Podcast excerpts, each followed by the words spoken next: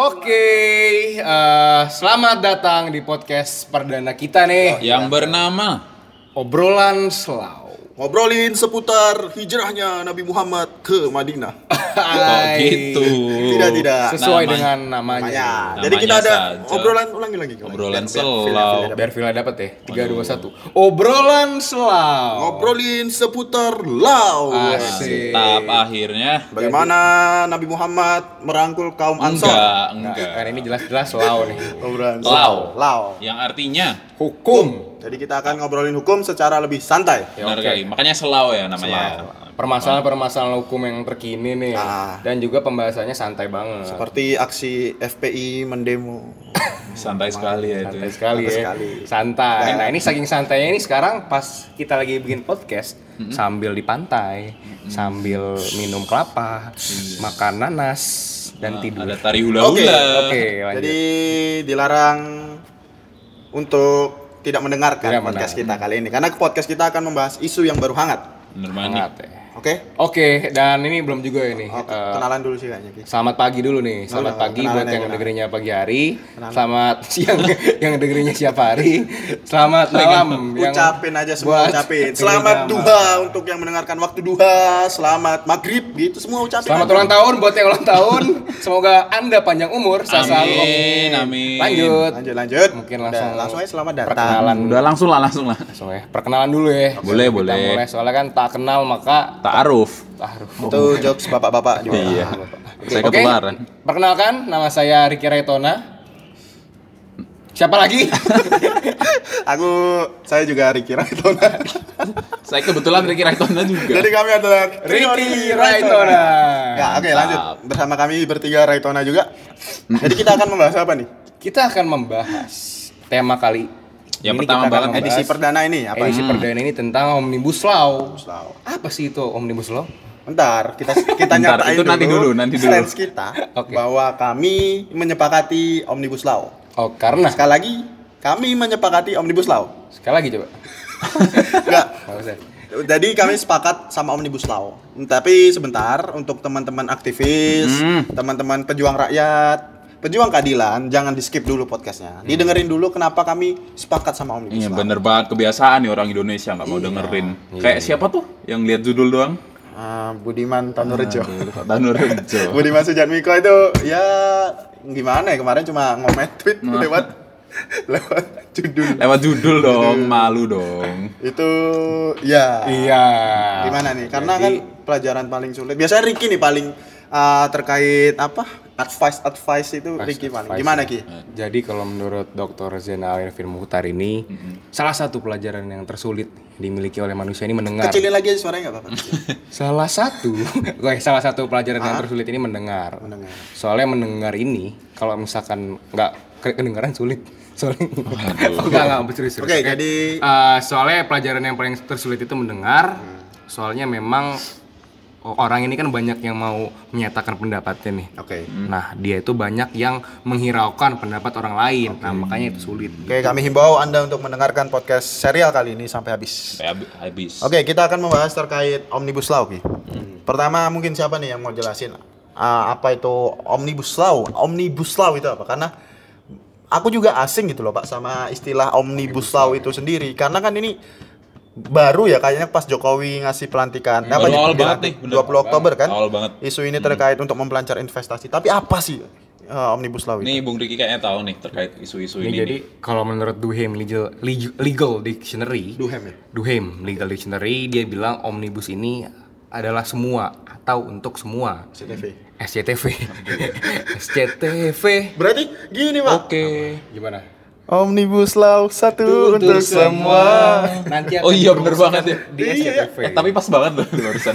Bener bener. Bener banget ya. Jadi Omnibus Law itu semua untuk semua. Iya, ini Maksudnya jadi gimana tuh? kalau menurut dokter lagi Zena Arifin Muhtar, dia bilang omnibus law ini adalah sebuah metode nih penyusunan peraturan perundang-undangan yang mana bertujuan untuk mensimplifikasi peraturan perundang-undangan yang terdapat di Indonesia yang berbagai wilayah di Indonesia dan menjadikannya eh, menjadi satu kesatuan. Oh, satu dokumen hukum satu ya. dokumen hukum. Biar nggak bertumbang tindih satu sama lain. Ini niatnya maksudnya biar gak ribet gitu ya. Buat jadi satu lah ya. Ah, oh iya, aku pernah baca Pak terkait ini ti- ketidakharmonisan hukum kan. Kalau ini masalah HGU kalau di UU PA itu 35 tahun, kalau di UU PMA itu 90 tahun atau berapa gitu. Jadi itu kan ada kayak dua Tumpang tindih tuh. Ah, ah, tumpang tindih ya. betul sekali Mungkin Nah, itu ini tujuannya. tujuannya nah ini omnibus law ini hadir nih hadir untuk mengharmonisasikan peraturan perundang-undangan tersebut yang gak harmonis tadi Oke. nah ini eh, di ibaratkan kayak konsol pernikahan lah So, pernikahan nah ini dia ini mengharmonisasikan Oke. peraturan yang gak harmonis Oke, berarti terima kasih SCTV. Nah, SCTV. berarti omnibus law ini kodifikasi ya berarti ya. Eh, Bukan, bukan, belum, Hah? belum. Emang, emang, nah ini emang gini nih, banyak yang bilang ini omnibus kodifikasi lah, iya. UU payung, UU payung sama eh, sapu sapu-sapu, payung. sapu jagat, sapu jagat. sapu jagat. Ikan. iya. lanjut Sama nggak sih sebenarnya, Bin? Nah mungkin sebelum itu kita bisa eh, nyari dulu nih, nyari tahu dulu omnibus law ini sebenarnya Oke. Penerapannya biasanya di mana gitu, Oh, oh iya ya. ya kan? Masalahnya kan asing banget nih di Indonesia. Oh iya mungkin kan, gara-gara omnibus law tapi kalau iya. sistem hukumnya yang sistem Oh hukumnya iya kan kalau berbeda. ah, kalau omnibus itu setauku ya ini ya. Itu biasanya terjadi di negara-negara dengan sistem hukum kan. Anglo-Saxon. Hmm, bener banget. Common law system. Mungkin ya. ini udah jelasin dulu lah kali ya. Sistem hukum di dunia ini pada umumnya ada dua nih. Yang pertama. ini Anglo-Saxon atau biasa dibilang common law system. Oke. Dua. Yang kedua, ini adalah Eropa kontinental atau yang biasa kita sebut civil law system. Nah, ini tuh Oh, kita bedanya apa bedanya? bedanya bedanya ya, bedanya. Kalau common law itu dia biasanya eh, berdasar putusan hakim kayak Oke. putusan Judgment law hakim ya. judgment law Jadi bener itu banget. dia eh, di diterapkan sama negara-negara kayak Amerika, Inggris, Eh, pokoknya Kanada. Anglo-Saxon lah ya, pokoknya budaya-budaya Anglo-Saxon. Anglo-Saxon, oke. Nah, Kalau yang, yang kedua civil law? civil law ini eh, biasanya hakim ini hanya sebagai corong dari undang-undang. Jadi Oh, eh, oke. di mana undang-undang ini biasanya kalau kata kasarnya lebih dituhankan lah daripada hakim. sumber hukum primer lah ya kalau Ya. begitu ya. Sama ciri Bahasa kalau nggak salah ciri di civil law juga itu terkait kodifikasi cirinya. Mm, Makanya ini aku civil tanya law. tadi, apakah omnibus law itu sama dengan unifikasi? Yo apa kodifikasi sama UU payung itu Nah, sama. berarti kan kalau melihat dari eh, kiprahnya di common law yang tidak mengenal kodifikasi, omnibus ini bukan susah dibilang kodifikasi. beda berarti. Beda. Gimana beda. Nah, mungkin eh, omnibus ini biasanya dibilang omnibus bill kalau di ini Di negara-negara common law ini udah banyak diterapin kayak Amerika Serikat, Turki, Kanada, New Zealand. Oke. Nah, ini jadi kalau kodifikasi kan salah satu metode juga nih. Hmm, metode juga. Penyusunan peraturan perundang-undangan yang dibukukan dan eh, itu temanya juga terbatas. Satu tema Satu bidang biasanya. hukum lah ya, kayak KUH perdata, ngurus Ah, perdata. KUH perdata. Apa? Pidana, KUH pidana. ngurus KUH perdata. pidana. Bukan dia Perdata semua. Karena di Fakultas Hukum UGM favoritnya kalau favoritnya hukum adat mungkin KUH. Aduh. Enggak, enggak, it- itu kalau kodifikasi. Jadi hanya terbatas satu bidang hukum ya. Sementara kita kalau lihat omnibus law ini kan ada kayak dagang, ada kayak Oh, agraria. iya, iya, iya, iya. Jadi- Kompleks ya. kompleks, kompleks, kompleks banget. Nah, kalau ini juga sih kalau undang-undang payung eh, itu sebenarnya lebih ke definisi di mana undang-undang ini menjadi acuan dalam materi muatan undang-undang lain. Seperti contohlah UU nomor 5 tahun 60 tentang pokok dasar PA, agraria, PA. UU PA kalau kita kenal. Itu menjadi acuan undang-undang sumber daya alam lainnya. Jadi sebenarnya tiga definisi ini perlu kita clearkan gitu loh, Pak. Biar Boleh. uh, teman-teman kita di luar sana para aktivis yang sering konsol itu tidak salah menyebut. Ini juga ar- kayaknya argumen ini juga didukung sama Prof Maria Indrati sih yang membedakan antara undang-undang payung, sapu jagat sama sapu payung. Kok sapu payung? Modifikasi maksudnya. Nah ini tapi kalau melihat musim hujan yang sekarang nih saya lebih cocok, lebih condrong ya omnibus law eh, RUU jika ini lebih condrong ke UU payung. Kok bisa? Soalnya biar bisa melindungi kita dari hujan yang deras Jadi ini. kalau hujan kita tinggal ngeprint aja ya, ini. betul sekali tinggal ngeprint Enggak. Cok. Apa? Kalau kita kan mahasiswa nih, Pak. Mahasiswa ini banyak anak kos. Menurut anak kos ini, RUU Cika itu lebih cocok ke undang-undang yang sapu jaga. Karena kok gitu. Ya, kalau kalau kotor tidak perlu order go clean, Cok. Tapi print saja itu taruh di pojokan kos. Aduh. Lana sapu. Sapu langsung jagat. bersih. Bersih. Secara ya manual. Tapi kalau orang Islam juga lebih sepakat yang ini sih, Pak. Kenapa tuh? Kan sapu jagat seperti doa atina. Nah, Oke, lanjut. Jangan lupa doa sabu jagat. Iya, Islam. kita kan mau memberikan advice, Pak. Jangan lupa untuk teman-teman kita yang Islam berdoa undang-undang sapu jagat Oh, biar bukan. eh, Oh, undang-undang eh, sapu doa sapu jagat. jagat biar apa ya sukses di akhirat. Amin. Saya bilang juga apa? Kita akan membahas agama di sini sebenarnya. Oke, lanjut lanjut lanjut. Oke lanjut ini eh, mungkin dari Kevin ya bisa jelasin Gimana nih? yang tadi UU Sabu Jagat itu apa? Kan UU udah. Payung itu apa? Udah. Oh, Ini belum, kan belum, belum, belum. Dari tadi kan kita bahasnya Ini. UU Sabu Jagat buat nyapu. Enggak, UU enggak, Sabu Payung. kan udah. Nah, mungkin belum disinggung ini Bung Tarik. Gimana gimana gimana? Tadi eh, Bung Riki sempat bilang SCTV, semua untuk semua. Heeh, nah, itu, tuh sebenarnya maksud dari sapu jagat itu. Nah, belum disinggung nih maksudnya itu Gimana, apa? Nih, nih, nih. Ini memang ya pelajaran yang tersulit ini mendengar. Oke Iya. oke, jadi jadi Tarik. intinya RUU Cika RUU Cika itu masuknya ke sapu jagat. Yap. Lebih ke sapu, lebih sapu jagat ah, ya. lebih eh, pas lah, lebih Pas, pas, lebih pas. dibilang bahasa gaulnya itu sabu jagat. Oke. Oke. Kemudian nih Pak, kan ini isu ini berawal dari Pak Jokowi ketika ingin memperlancar investasi. Nah, paham nggak sih? Apa dengar nggak sih bahwa dalam proses pembentukannya Pak ada banyak permasalahan Pak. Misal nih terkait naskah akademik sama draft yang dirahasiakan, tidak ada keterlibatan buruh. Hukum tuh bicara gini gimana sih? Apakah melanggar apa? Itu dipermasalahkan ya kayak gitu-gitu tuh ya. Iya, harusnya kan gitu, Pak. Ya kan jelas-jelas kalau menurut UU nomor 12 tahun 2011 Oke, tentang pasal li- 5F ya. Oke, lima. Karena itu salah satu prinsip yang harus dianut oleh semua pembentuk peraturan perundang-undangan kan asas Keterbukaan. keterbukaan. Oh, yang sepakat, mana sepakat, dalam hal ini dalam RUU Cika ini yang hanya diajak berdiskusi itu pengusaha cuy. Padahal ini RUU-nya kan ditujukan untuk mendatangkan investasi yang mana melibatkan pengusaha dan juga pengusaha kan juga em, berjalan dengan buruh nih. Tenaga Dalam- kerja. Tenaga kerja. Kalau itu ke partisipasinya kurang. ya. Kalau, kurang. Kalau keterbukaan kita baca di penjelasannya itu lebih ke ini pak. Jadi terkait naskah akademik, draftnya itu udah harus terbuka Mm-mm. sejak eh, tahap penyusunan. Jadi Oh. kan ada lima tahap nih, Ya. penyusunan, kemudian pembahasan, persetujuan, pengesahan sampai pengundangan. Itu harus terbuka semua pak. Oh, iya. Berarti untuk mantan saya pak, Jadi, Aduh. untuk mantan saya tidak boleh membahas RUU ini pak. soalnya Hatinya tidak terbuka, tidak terbuka untuk saya. Kok Riki ketawa? Enggak, ya udah mantan saya muhasabah diri mantan saya jangan mau jadi DPR. Anda tidak layak untuk itu. karena hatinya tertutup. tertutup. Ya, jadi walaupun udah dibahas, udah dia nih kalau jadi DPR ya, dia udah mensosialisasikan ke konstituennya, tetap saja. Iya. Pokoknya Tapi gitu. pacarnya Karena dia sekarang tertutup. lebih Ini tajir. saking terbukanya ya, Bro. Iya. Dalam apa? Pemerintah nih dalam eh, menginisiasi peraturan perundang-undangan ini, Hah? ya buka aja pintunya gitu, jendelanya buka biar semua orang bisa ngelihat. Enggak gitu. Cok, maksudnya. Maksudnya enggak gitu. ya. susah ini. Ya tadi udah saya jelasin. Nah, kan ini Memang. Oke, pelajaran lanjut, paling lanjut, sulit lanjut. adalah nih. mendengar. Lanjut, lanjut, lanjut. Oke, Oke, oke. oke. Itu permasalahan lanjut, pertama. lanjut. Oke. Permasalahan kedua nih. Pemerintah ini terburu-buru banget, Pak. Eh. Pernah dengar nggak statement dari Prof Ari. Bukan, Prof Maria ya. Pak Jokowi? Oh, Pak Ini Joko. salah semua ini. Pak Jokowi bilang kalau ini buat kado lebaran. Oh iya. Kenapa lebaran, Pak? Gitu loh. Lebaran kan bentar lagi, Pak. Iya, kan Harusnya? harusnya kan kalau kado buat lebaran kan kayak parcel, Kayak parcel. ketupat. Ini kenapa omnibus law? Oh, nggak apa-apa, Pak. Aku tahu maksudnya Jokowi, Pak. Kenapa tuh? Jadi besok untuk teman-teman kita yang miskin, yang nggak ada uang, nggak usah beli buah-buahan, nggak usah beli monde butter cookies. Tapi Print aja undang-undangnya, bawa ke tetangga gitu kan, Pak. Hadiah. Nih, hadiah lebaran. Lebaran. Versi Jokowi. Disuruh Jokowi. Jokowi, presiden. nggak Panglima bisa ngelawan gitu yang nerima Iya. ya. Tapi ini juga kacau, Pak, kalau kita. Berapa hari lagi sih, Pak, lebaran, Pak? Lebaran. Harusnya kan dengan banyaknya materi muatan kayak gini, Pak, pembahasannya harusnya juga lama dong, Pak.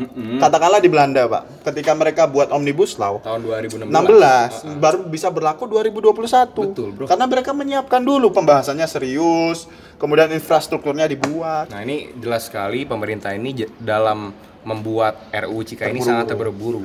Padahal kan kalau kata Prof Ari ya, dia bilang itu hidup ini adalah perjalanan nih, Bukan sebuah bukan sebuah pelarian. pelarian oke, ya iya jangan terburu-buru lah jangan lari-lari lah ya tapi cukup jalan aja pelan-pelan substansinya jelas dia diajak diskusinya itu apa namanya jelas siapa yang diajak Iya. diskusi Bener Pun banget. pemerintah ini bukan Kapten Subasa, Pak. Kok Karena- Subas Subasa kan lari lari lari. tendang dan Masa- berlari. Jokowi Jokowi lari lari lari. Tidak, tidak ada hubungannya Tidak ada Iya, hubungannya sama sekali. Enggak, pokoknya pemerintah harusnya lebih santai gitu loh, Pak. iya Sambil melihat pasal-pasal bermasalah, mendiskusikannya dengan uh, adre apa teman-teman yang Terbuka. terkait, terbuka. Nggak usah lah, Pak. Ini sebenarnya kita curiga, Pak. Maksudnya apa gitu loh.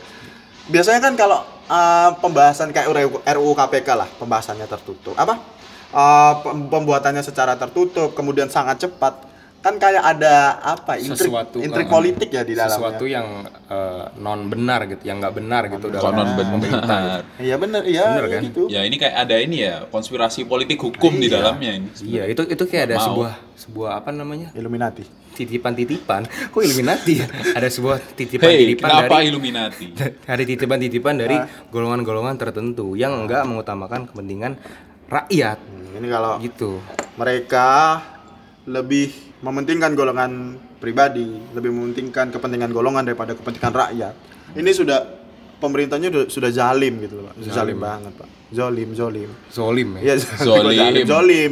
Karena padahal mereka udah membawa kedaulatan rakyat gitu loh, Pak. betul Asal banget gitu. Jangan jangan udahlah pemerintah tolong Anda muhasabah. Heeh. Tolong dibaca benar-benar, dirumuskan benar-benar. Benar. Karena rakyat Indonesia itu 250 juta. Ah, yang yang, yang artinya artinya Ya banyak gitu loh, banyak Cok. Gitu ya. aja nggak soalnya ya maksudnya kan em, ini kan sangat penting gitu loh Oke, buat iya, kepentingan masyarakat gitu kalau emang pasal yang nggak dibahas secara sistematif dan komprehensif ya percuma gitu sih buat keluarin RUU Cika ini Nah, aku ada pertanyaan nih satu nih.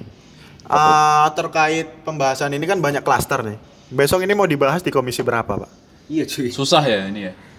Ya paling mungkin kan kalau ini ya kalau hipotesa aku adalah membentuk gabungan komisi. Memang itu diperbolehkan. Tapi tentunya akan menimbulkan sebuah permasalahan baru, Pak. Dalam artian eh, dengan terbatasnya SDM membahas banyaknya pasal dan katakanlah pembahasannya per paket ini rawan, Pak. Rawan. Atau enggak rawannya apa nih? rawannya apa Iya, iya per paket. Nah, nanti kan bisa aja titipan yang kata kau iya tadi. betul Package pokoknya deal. package Package deal Nah, nanti ada pork barrel lah kalau di Amerika Serikat itu praktik di pernah itu omnibus eh, tax federal, omnibus law terkait penitipan-penitipan pasal. oke ini Kemudian mungkin ada lagi nih satu lagi permasalahan di pasal 170 yang ya. sering-sering dibahas. Kemarin di posting ya. konyol nih, konyol nih. Ini Ya, boleh dilihat. Jadi Prof Mahfud MD ini berdalih, Pak, bahwa pasal ini salah ketik, Cok. Kita aja kalau salah ketik dicoret, Pak. dicoret es sama siapa tuh Iya sama dosen. Dosen. Kita salah apa ya? Salah ngutip citasi, salah kutip eh, makna itu dicoret, Pak. Apakah Bapak Mahfud mau dicoret? Iya, ini masalahnya Mahfud MD juga kan dulu dosen nih, Pak Mahfud MD. Eh, Prof, Cuk. Prof Mahfud MD.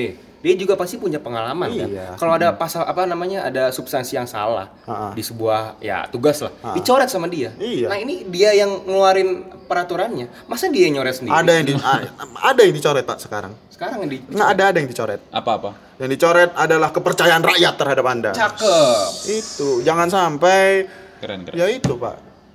Jangan sampai ya pokoknya jangan sampai kepercayaan rakyat itu di zolimi iya, gitu. betul. Kalau kata Bung Nah, Tarik ini dari tadi bilang soret-soret ini apa sih yang Coba kita baca Dari- dulu sih. Bung Apa Kevin apa ketentuan pasal 170 ini isinya apa? Dari ayat satu dulu ya. Oh, ada Oke. oh ada beberapa ayat ya. Ada tiga nih. Oke.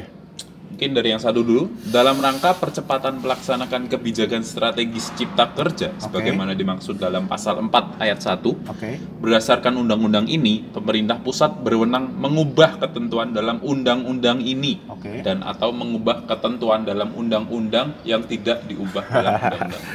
Ini John Locke dan Montesquieu akan menangis. menangis dan tertawa ya. Trias politika benar-benar Diganggu dong. diganggu ini, Pak.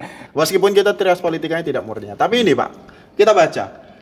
Pemerintah pusat dapat mengubah ketentuan dalam undang-undang ini, berarti RUU Cika-nya. Iya. Dan atau mengubah ketentuan yang ada di undang-undang yang tidak diubah dalam undang-undang ini. Berarti undang-undang Dan asalnya. sebelumnya, Undang-undang sebelumnya. Loh, berarti semuanya bisa diubah dong Makanya cuy. sama dia. Heeh. Yang bener-bener saya bingung itu ya, ya itu mas. Nah, hal itu. Nah, Nah, bentar, itu masih ayat 1. Oh, ayat ayat satu satu. nih kan. Ya, coba, coba. nih Ayat 2 nih, ayat Bentar, bentar. Tapi pemerintah ini kayaknya mau ini pak. Jadi Raditya Dika, Raditya Raditya Oh, Dika.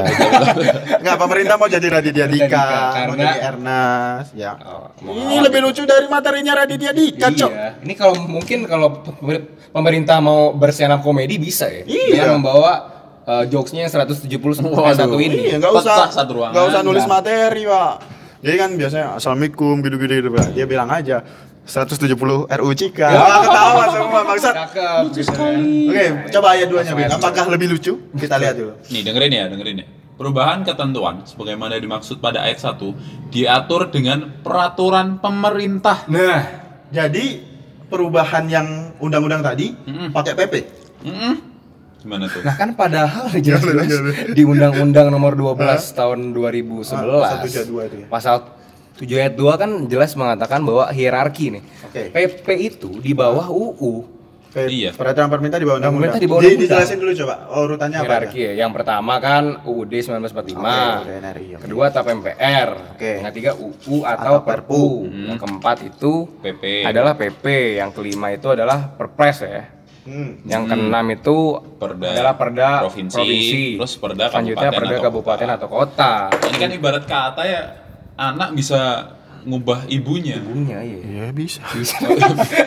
itu untuk anak Ya durhaka gini bisa. pak, bisa pak kalau anak mengubah ibu, ibunya kurang mampu, anaknya sekolah tinggi kan bisa mengubah Iya. kondisi ibunya. Apakah anak bisa mengubah ibunya menjadi bapak? Nah itu bisa. Nah itu bisa tapi.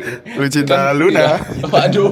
Enggak, enggak, enggak. Wah. Tapi gini Pak, kalau eh, terkait hierarki ini kan teorinya ada namanya Stephen Bow teori ya. Heeh. Dan dibuat oleh Hans Nawielski. Sama Hans Kelsen juga yang terkait uh, ya hierarki perundang-undangan. Jadi pada intinya peraturan perundang-undangan lebih tinggi itu menjadi acuan Betul. sama yang lebih rendah dan lebih rendah otomatis tidak boleh bertentangan dengan lebih tinggi. Mm-mm. Ini si PP berani-berani. Songong banget dia ya. Durhaka banget. Durhaka banget udah. Peraturan pemerintah, Anda ini letaknya Iya. di bawah. Tolong tahu Anda posisi jangan lah. songong gitu loh. Tahu posisi, tahu martabat, ya jangan songong Iya, lah. Kalau kalau di kasta di ini Pak, berarti PP ini PP ini ngubah undang-undang.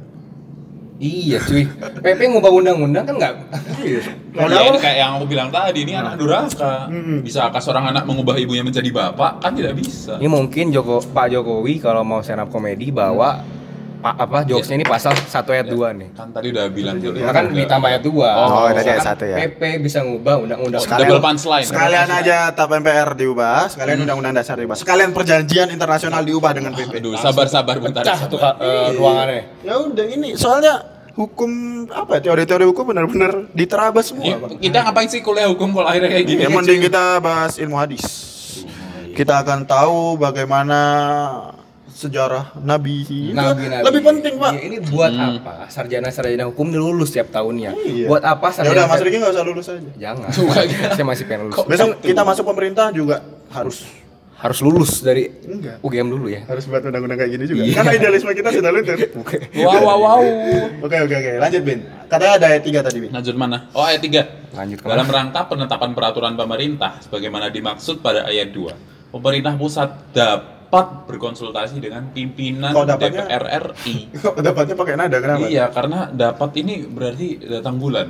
Oh, bukan. Hai. Nggak dapat itu sifatnya Dapat itu alternatif. ya. Berarti Ah. boleh dilakukan Boleh, Boleh, boleh. boleh. Mubah, mubah. Mubah ya dalam agama mubah. Hmm. Sekalipun boleh Pak, dibaca Pak ketentuan terakhirnya. Dew- Dengan dengan Pimpinan, Pimpinan DPR. DPR. Ini Pimpinan sama. DPR siapa? ya ada Mbak Puan. Sama aja ketika Bapak Jokowi ya diskusi sama Mbak Puan. Iya, nggak- itu enggak paripurna gitu loh. Nggak ada Diskusi PKS di dalamnya sebagai oposisi Pak. Betul sekali. Harusnya kan Iya, Biar seimbang. Biar ada Hmm, oposisi kan ada bisa di biar bisa Ah, di ah. Bener-bener. kritik gitu. Masa partai pemerintah semua Mbak Puan sama Pak Jokowi. Ini masalahnya juga kalau konsultasinya hanya dengan Pimpinan. nih. Nah ini Kris Dayanti, Oh iya, Mulan Jamila nggak ini gimana gitu? Eh, Ntar Fadlizon ya, Fadlizon cuma juga nyinyir di Twitter. kan Mulan Cuma Jamila sama. Kris Dayanti ini kalau misalkan dia nggak dilibatkan, Chris ntar Dayanti emang DPR ya? Nggak tahu. Mulan Jamila kok- iya Pak. Kalau kerja Yanti Mungkin jadi istrinya Raul Lemos Pak.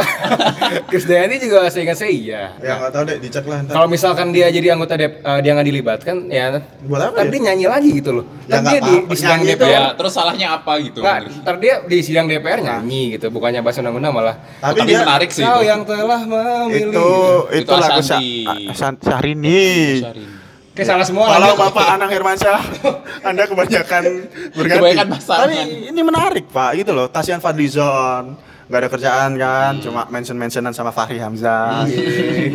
Ri, gua nggak ada kerjaan nih, gitu gitu. Waduh. Ya, menurut kita pasal ini tidak ada isinya, tidak ada isu tidak ada substansinya dan tidak sesuai dengan teori hukum. Oke. Jadi mungkin kesimpulan dari semua apa dis perdiskusian Ini bisa yang ini. kita bahas tadi itu Stance kita nih. stance kita nih sekarang kan yang pertama kan stance-nya kan kita ini setuju nih sama RUU Cika. Mungkin kalau sekarang gimana? Hmm, ini kita tetap setuju pak. Oh, Jadi masih setuju bukan er- stance awal tuh kita nggak setuju RUU Cika loh, tapi kita setuju omnibus law. Omnibus Jadi ini kita tetap setuju omnibus law. Kan kata kita ini metode.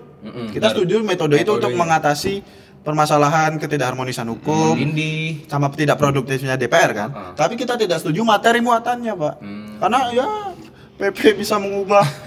Nah, itu gimana pak? Lucu Ya- sekali. Ya itu didengarkan para aktivis. Kami jangan di demo karena kami setujunya omnibus law-nya Iya. dan tidak setuju materi muatan, Materi muatan, ya. dan cara pembentukan sih Benar. sebenarnya. Sebenarnya kalau dilihat dari latar belakang dibuatkan yang omnibus law ini metode ini ya bagus banget nih buat ya, ya seperti yang udah didiskusikan Iya tadi tadi kan. Tapi isi sama pembentukannya yang serba tertutup, tidak melibatkan masyarakat luas, itu yang kita tidak setuju. Ini yang bilang salah ketik lagi kan. Nah itu juga tidak setuju. Oleh sebab itu, tolong Harun Masiku dicari. Kok Harun Masiku? Oke, Oke. mungkin besok kita akan bahas Harun Masiku ya. Oke, eh, mungkin ah apa? Harun Masiku. Iya. Law-nya dulu aja. Iya besok, besok, besok kita bahas. Oke, besok kita akan bahas Harun Masiku yang mungkin nggak ber- nggak ada hubungannya dengan omnibus law. Kan iya nggak apa-apa. Apa Ya ya? udah, kan isu hukum. Isuku. Oke. Oke. Ya udah. Benar benar benar. Eh, karena sudah mau maghrib, Ya. Hmm, Karena sudah mau maghrib dan juga eh, untuk persiapan sholat maghrib ya. Benar sekali. Mungkin ini untuk pengantar disudahin dulu. Mungkin untuk permasalahan-permasalahan hukum selanjutnya nih bakal dibahas lebih lanjut di Podcast episode kita selanjutnya. Oke, jadi Oke. sekian. Pantengin terus lah ya pokoknya. Pantengin terus. Jangan tidur kalau lagi dengerin podcast Oke, kita. sampai jumpa di obrolan selalu selanjutnya. See you. Oke. Bye bye. Bagus.